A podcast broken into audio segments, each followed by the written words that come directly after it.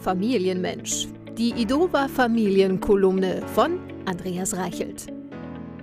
Wie hatte es nur so weit kommen können? Mit starren Augen blicke ich auf eine gespannte Kunststoffmembran.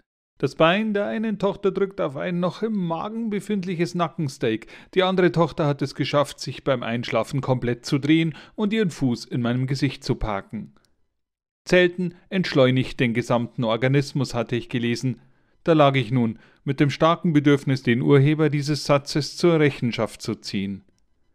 Dabei hatte der Tag so gut angefangen. Ausschlafen, Urlaubs- und Badesachen packen, die Kühlbox bestücken. Doch von da an ging es bergab. Erste Indizien drängten sich bereits auf, als wir drei Campingplätze lang kein freies Areal für unser Baumarktzelt finden konnten. Ganz zu schweigen von der chinesischen Aufbauanleitung ohne Bilder, außer natürlich man wertet die Schriftzeichen als Piktogramme. Wenn dem so ist, habe ich es nicht verstanden. Anschließend hat mein exklusiver Campinggrill satte zwei Stunden gebraucht, das dünne Stück Schweinefleisch zu erwärmen. Wenigstens habe ich währenddessen etwa 7600 Fliegen miternährt. Im Übrigen darf ich nun auf die Erfahrung zurückgreifen, dass eine Kühlbox ohne Verlängerungskabel bis zum Zelt keinen Effekt auf das Bier darin zu entfalten vermag. Aber okay, warmes Bier soll ja gut sein für.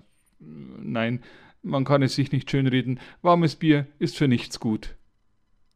Da kannst du schlafen, solange du willst, halt es mir durch den Kopf. Die beschwipsten älteren Damen, die einen Nachtbadegang durchführten und dabei unentwegt kicherten, waren da wohl nicht einkalkuliert. Doch irgendwann fand ich wirklich genug Ruhe, um ausgiebig zwei Stunden zu schlafen und am Morgen in eine Pension umzuziehen. Das Zelt habe ich verschenkt. Man soll ja auch andere am eigenen Glück teilhaben lassen. Ein warmes Bier gab's obendrauf. Bin ja großzügig.